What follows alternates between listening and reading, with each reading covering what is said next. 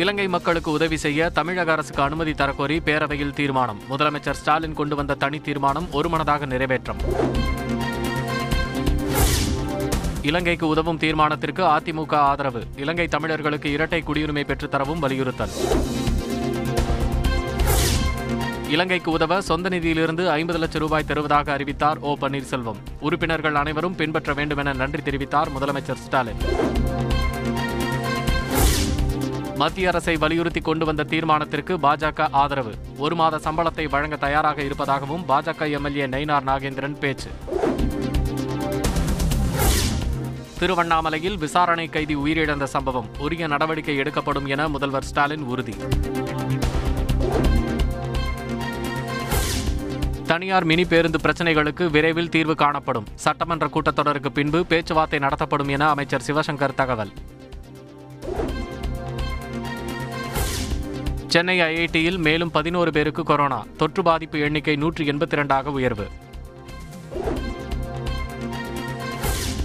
சென்னை பெருங்குடி குப்பை கிடங்கில் மூன்றாவது நாளாக பற்றி எரியும் தீ. சென்னை பெருங்குடி குப்பை கிடங்கில் நாளைக்குள் தீ கட்டுப்படுத்தப்படும். சட்டப்பேரவையில் அமைச்சர் கே என் நேரு தகவல். சென்னை ஆவடி அருகே வீட்டின் மேற்கூரையை துளைத்த துப்பாக்கி உண்டு சிஆர்பிஎஃப் வீரர்கள் பயிற்சியின் போது நிகழ்ந்த விபரீதம். தமிழக வரலாற்றில் இல்லாத அளவுக்கு ஒருநாள் மின் பயன்பாடு நேற்று பதிவாகி உள்ளது. முன்னூற்று எண்பத்தி ஏழு மில்லியன் யூனிட் மின்சாரம் பயன்படுத்தப்பட்டுள்ளதாக அமைச்சர் செந்தில் பாலாஜி தகவல். இன்னுயிர் காப்போம் திட்டத்திற்காக நடப்பாண்டில் நூறு கோடி ரூபாய் ஒதுக்கீடு. மருத்துவமனைகளின் எண்ணிக்கையை அறுநூற்று அறுபத்தி இரண்டாக உயர்த்தியுள்ளதாகவும் தமிழக அரசு தகவல். தமிழ்நாட்டில் உயிர்கொல்லியான எலிக்கொல்லி பசை விற்பனையை தடை செய்ய நடவடிக்கை எடுக்கப்படும். சட்டப்பேரவையில் அமைச்சர் மா. சுப்பிரமணியன் அறிவிப்பு. ஆரோவில் பன்னாட்டு நகரம் அமைக்க சுற்றுச்சூழல் ஒப்புதல் அவசியம். தேசிய பசுமை தீர்ப்பாயம் தீர்ப்பு. கிருஷ்ணகிரி மாவட்டம் காவேரிப்பட்டினம் அருகே உப்பு என நினைத்து மெக்னீசியம் பாஸ்பேட்டை சாப்பிட்ட பதினோரு மாணவர்கள் மயக்கம். மாங்காய் சாப்பிடுவதற்காக பள்ளி ஆய்வகத்தில் இருந்து உப்பு என நினைத்து எடுத்துச் சென்றதால் விபரீதம். சென்னையில் பெற்ற மகளை பாலியல் வன்கொடுமை செய்த தந்தைக்கு மரண தண்டனை. உடந்தையாக இருந்த தாய்க்கு ஆயுள் தண்டனை விதித்து போக்சோ சிறப்பு நீதிமன்றம் தீர்ப்பு. தஞ்சையில் இளம்பெண் கூட்டு பலாத்காரம் செய்யப்பட்ட வழக்கில் மேலும் மூன்று பேர் கைது. குற்றவாளிகளுக்கு ஆதரவாக பஞ்சாயத்து பேசிய முன்னாள் ஊராட்சித் தலைவர் உள்ளிட்டோர் சிக்கினர். நெல்லை மத்திய மாவட்ட திமுக உட்கட்சி தேர்தலில் மோதல். வேட்புமனு தாக்கலின் போது இருதரப்பினரிடையே கைகலப்பு.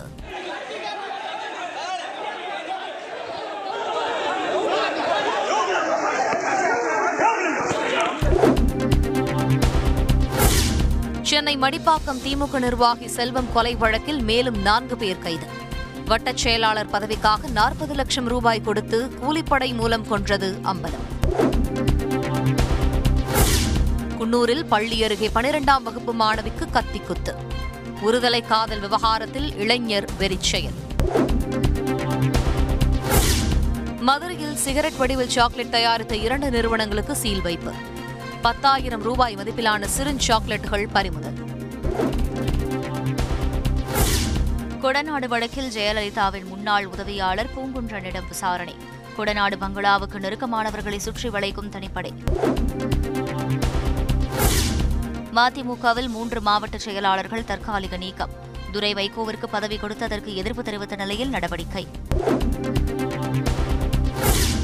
கிருஷ்ணகிரி குந்தாரப்பள்ளி வாரச் சந்தையில் பத்து கோடி ரூபாய்க்கு ஆடுகள் விற்பனை. ரம்ஜான் பண்டிகையை முன்னிட்டு களை கட்டிய சந்தை. ஸ்ரீரங்கம் ரங்கநாதர் கோவிலில் சித்திரை திருவிழா தேரோட்டம். இரண்டு ஆண்டுகளுக்கு பின் கோலாகலம்.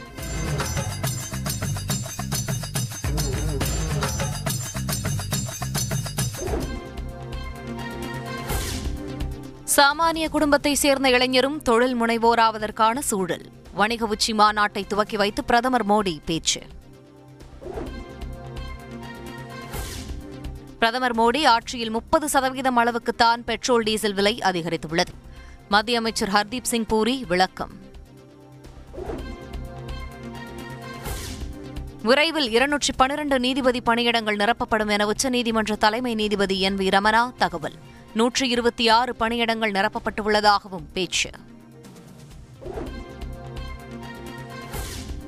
பஞ்சாப் மாநிலம் பாட்டியாலாவில் ஆர்ப்பாட்டத்தின் போது இருதரப்பினரிடையே மோதல். துப்பாக்கிச் சூடு நடத்தி கூட்டத்தை கலைத்த போலீசார்.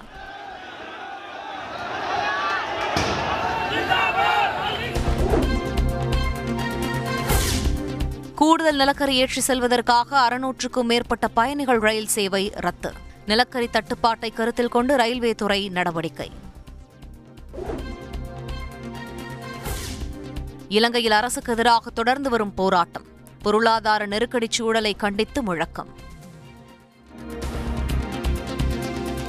தமிழகத்திலிருந்து இலங்கைக்கு அத்தியாவசிய பொருட்கள் மற்றும் மருந்துகளை அனுப்ப அனுமதிக்க வேண்டும். வெளியுறவுத்துறை அமைச்சகத்திற்கு உத்தரவிடக் கோரி பிரதமர் மோடிக்கு முதலமைச்சர் ஸ்டாலின் கடிதம்.